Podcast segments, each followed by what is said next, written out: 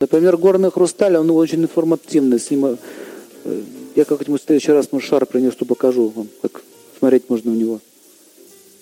Прям видеть детали, как кино.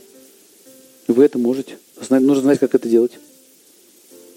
Горный хрусталь, там есть определенная технология. Надо фокус зрения правильно поставить. Именно он должен быть круглый и, и не стекло, а настоящий горный хрусталь. А потом надо его смывать. Это инструмент магический. Очень часто на посохах носили древности друиды, волхвы. Вот, например, вот это такие хрустали, они по святым местам вот так вот ходили, ставили, сидели возле него, медитируя, накачивали камень. Потому что, смотрите, есть, есть тело человеческое, вы можете себя перегрузить. Знаете об этом? Вот вы даже чуть-чуть попробовали. Тело может не выдержать столько огня или какого-то еще шакти космического. Она может не выдержать. Надо какой-то носитель, как, знаете, как хард-диск.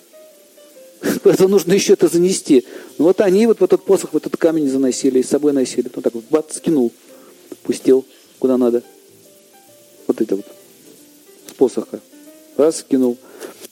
Камень может, они же бывают разные емкости. Я говорю, как хард-диск. Разные, сколько, это сила аскеза или там сила какого-то там, допустим, святого места и так далее. Они там могут долго сидеть. Я в Индии видел таких ребят. Он так вот воткнул, сидит час, два, три сутки, вторые, третьи.